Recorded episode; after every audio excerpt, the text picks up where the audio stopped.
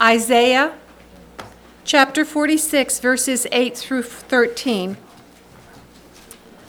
I'm going to read this in the New International Version. Remember this, fix it in mind.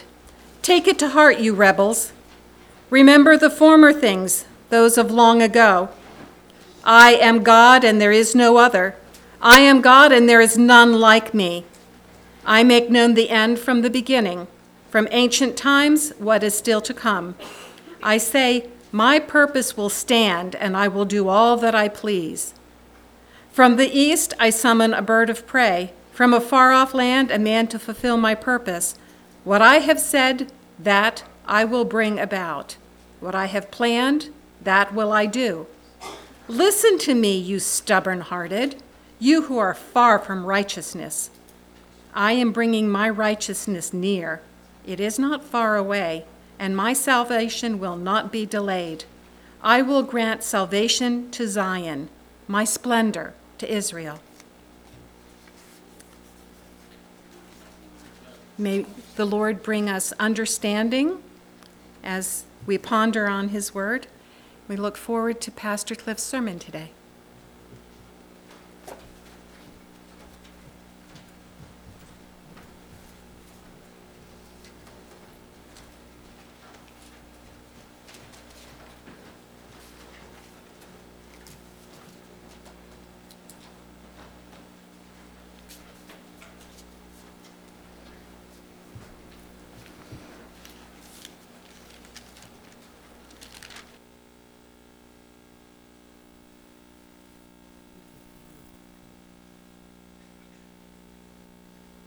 What was the first word in our scripture reading? Remember. That's an important word for us as Seventh day Adventists, isn't it? Remember. What's the first thing that comes into your mind biblically when the word remember comes up?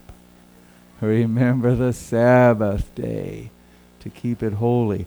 A day that so many of the Christians throughout the world have forgotten, right? Or they never learned about. They weren't taught about it. But the Bible says, remember that day. We are a people of remembering. We really are. Not just the Sabbath. And now the Sabbath, is that important? Sure, so many things tie into the Sabbath. Attributes of God, plans of God tie in with the Sabbath. History of God ties into the Sabbath. So the Sabbath is a great thing to remember. But what else do we remember as Seventh day Adventists? Well, we were told by a messenger of the Lord that we ought not to forget, well, that means to remember, then, doesn't it? We ought not to forget how the Lord has what? Led us in our past history. So we want to remember how the Lord has led us in our past. Now, as a church, we have a past. You know, we study about right how right here in New England the Lord brought together people from all different church backgrounds to study. What were they studying? What were they discussing? About the second coming. And it led them to what books in the Bible in particular? That's right, book of Daniel, book of Revelation. And they started looking at prophecies more carefully than people had for 200 years, 400 years. They started really looking. And then the Holy Spirit led them step by step to look at other parts of the Bible and other themes in the Bible, other subjects. And they were Bible students, weren't they? Did they only come together once a week, do you suppose? No, they were meeting often together to study, to discuss, to explore, to dig deeper into God's Word. Did God help them? Did God bless them? They had a wonderful experience. So we want to remember how the Lord led in the past, that we don't forsake that. Now, uh, what about as individuals? Now we have a church, how the Lord, uh, history of how the Lord has led us. What about as individuals? Do you remember how the Lord brought you to Himself? Do you remember that? Do you remember what it was in your experience? How he did? Maybe it was a sudden thing for some. Suddenly you were confronted with uh, something in the Bible. Maybe you came to some meetings or you were, you were listening to Voice of Prophecy radio program or It Is Written or something, and you were just hit so hard with things in the Bible that you'd never heard, and it just transformed your life so quickly. But maybe others, like myself, it was a step by step process. From when I was young, and then as a teenager, going to some meetings, but then going to more, and then going to other things, and then going to college. And finally, it wasn't until I was in college where I came to know Jesus as a personal Savior. How was it with you? How did the Lord lead? Do you remember? Are you holding on to that? Are you cherishing how God brought you to Himself? And was there were there some scriptures involved with that? Were there some books that were helpful? I remember some of the very first favorite Bible verse. I remember hearing people in the Bible in the in the church say, "What is your favorite Bible verse?" And I thought, "Oh, I ought to have a favorite Bible verse." And I thought about it. And the first one was Jeremiah 31 3. And then others came into play in other experiences of my life where they, things became favorite Bible verses. And I can remember those. They indicate the steps that God was leading me on in my spiritual life. And then the book. Oh, besides the Bible, the book Steps to Christ was a key factor in my experience. And then the book Desire of Ages was a key one. And so on and so on, other things all through, the, through time. And then certain, bu- certain songs. Was there a song involved in your conversion experience? Was there a hymn? I remember at the evangelistic meetings there in the oratorium. You know what an oratorium is? It's a tent held up by air doesn't have big posts inside. Well, it does have some safety posts, but they pump air into it and it holds it up like a balloon. And you go inside, they had the meeting. It was right on the front lawn of the Worcester Church, which at that time hadn't been built yet. They just had the fellowship hall and classrooms built. And so they needed something big to hold people in. Anyway, in the oratorium, we had an evangelist and a singing evangelist, and Don Jacobson was the singing evangelist. And I remember he sang, How Big is God? How great and wide his vast domain. Have you heard that song? Beautiful song. And then the other ones, he could have called how many angels? 10,000 angels. That was a great song. I remember those still. Do you remember? Maybe some of you remember some of the Heritage Singer songs. Do you remember those? Some of you may remember, oh, what was his name now? Oh, just escaped my memory. Uh, the, the singing evangelist for Billy Graham with that deep voice. George Beverly Shea. Maybe some of you remember George Beverly Shea. Maybe you, maybe you're, some of you are way too young for that, and you have other songs that the Lord used to, to lead you, to guide you, to inspire you to draw you with your heart experience close to Him. Don't forget those things. Remember, cherish, and thank God for what He did in your experience with Him. Maybe some of you were, were blessed enough to grow up in a Christian home. And maybe you remember kneeling by your bed as a child and your parents having evening prayers with you. Maybe they read Uncle Arthur's Bible stories and bedtime stories to you. Don't forget those things. Cherish them. Remember how God has led you in the past, and you'll have confidence for how He's going to lead you today and in the days ahead. Be a people of remembering. So we remember how God has led us. What about the promises of the Bible? Are you remembering God's promises? You've read them, you've seen them, you've heard them, but are you remembering them? And are you applying them in your life? And then the stories of the Bible, like we said in the children's story today.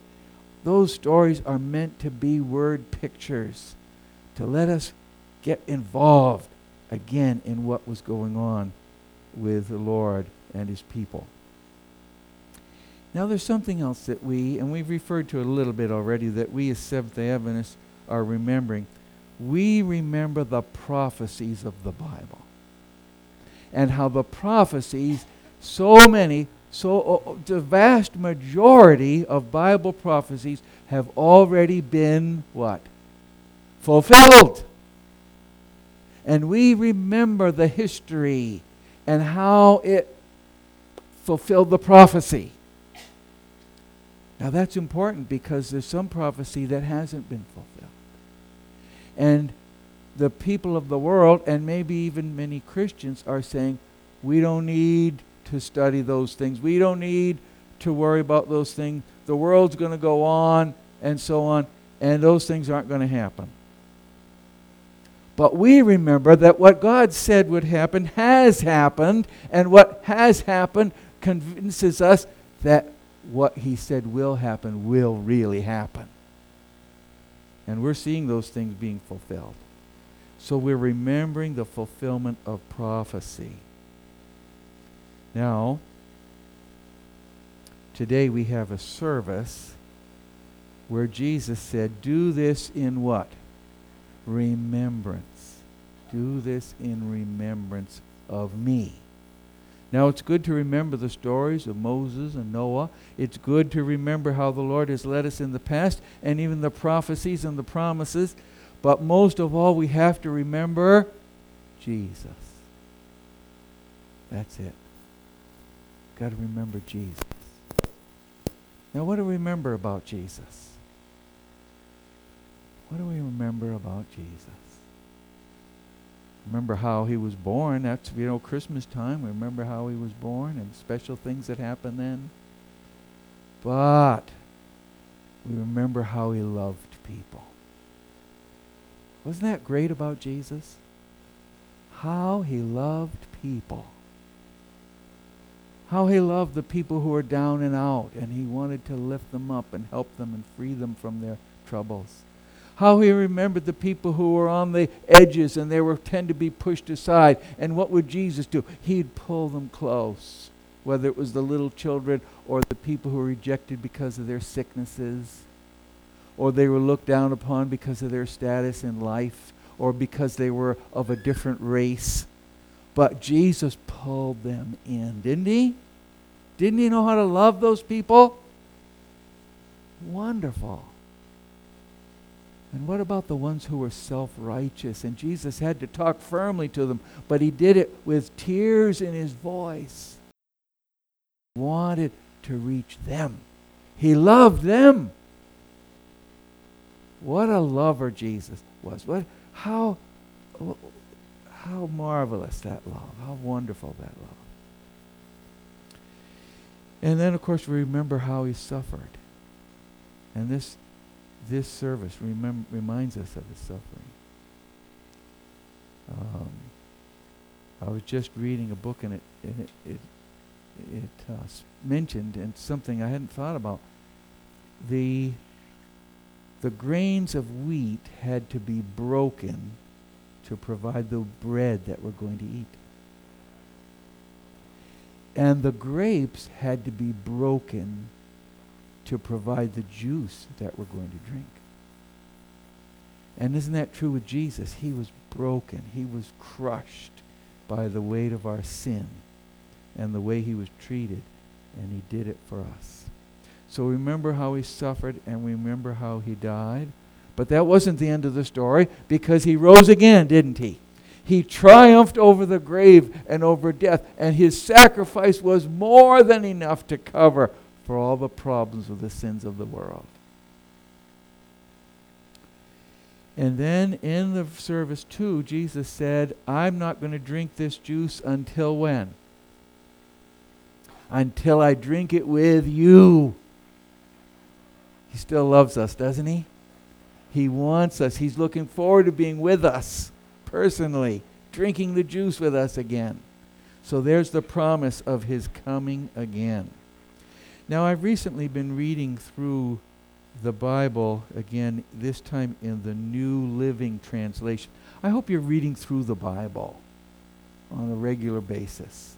Now, you don't have to read it through fast. It's, take, it's taken me a year and a half. I'm only about halfway through this time with the New Living Translation. Somebody lent me this in, a, in the format of a chronological Bible.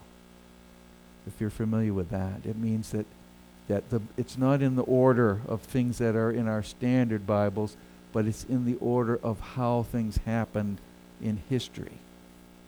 And so, uh, anyway, it's been interesting to read it that way. I've never read a chronological, uh, uh, organized Bible before.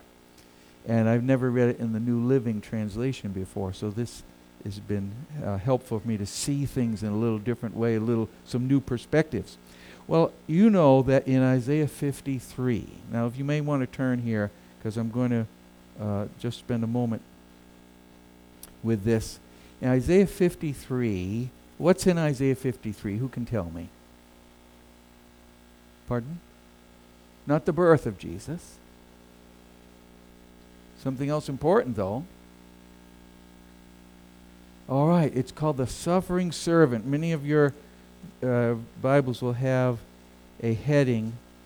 Uh, in my version that I have here, the New King James Version, it uh, it doesn't have it at the beginning of chapter 53, but in chapter 52, verse 13, it calls it the sin-bearing servant.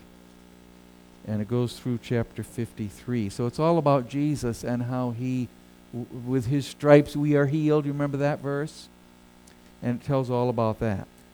But then I didn't realize chapter 54 has something special uh, that I never realized was so close to that passage on the sufferings of Jesus.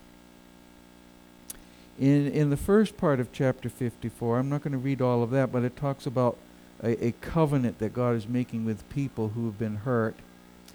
And then uh, how, how he's going to include people from all, all over the world are going to be part of God's, God's family, God's tent. And isn't that happening? Isn't God reaching all around the world to bring people into his family? And then look down here now at verse 9. For this is like the waters of Noah to me, for I have sworn that the waters of Noah would no longer cover the earth. And you know about the rainbow, reminding us of God's promise. He'll never send another worldwide flood. Will never cover the earth. So have I sworn that I would not be angry with you nor rebuke you. For the mountains shall depart, and the hills be removed. But my kindness shall not depart from you, nor shall my covenant of peace be removed, says the Lord, who has mercy on you. O you afflicted one, tossed with tempest and not comforted, behold, I will lay your stones with colorful gems and lay your foundations with sapphires. Now, I just remembered I have this here. Let me see if I've got the right place. Uh, no, and I won't bother looking for that. Okay. Now notice this. I'm going to lay your foundations with colorful gems. What does that make you think of? Have you ever heard of foundations with colorful gems? The New Jerusalem. Here's the New Jerusalem of Revelation back here in Isaiah. And it comes right after the suffering of Jesus the inclusion of people from all over the world into God's family. And then he says, Now I'm going to give you a new place to dwell in that has foundations made of gems, of precious stones. And then verse 13, and all, oh, I'm sorry, verse 12. In fact, I, I, uh, I need to finish verse 11, I see and lay your foundations with sapphires, and I will make your pinnacles of rubies, and your gates of crystal, and your walls of precious stones. And all of your children will be taught by the Lord, and great shall be the peace of your children. In righteousness you shall be established. You shall be far from oppression, for you shall not fear, and from terror, for it shall not come near you.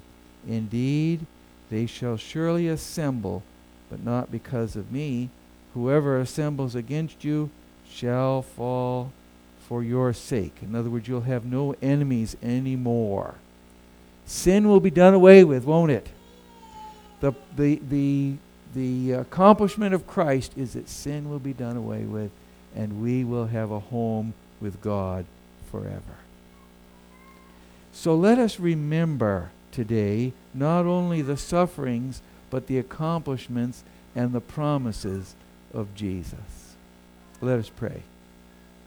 Oh, Heavenly Father, what a Father you are to us to see our need and to meet that need by sending Jesus, who alone could accomplish what needed to be done for us.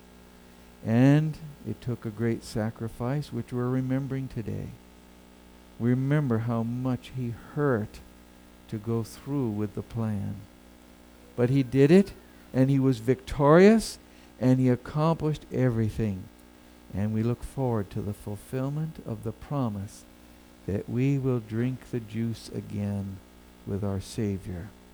And we will dwell in that city with colorful, precious stone foundations and never have any enemies again.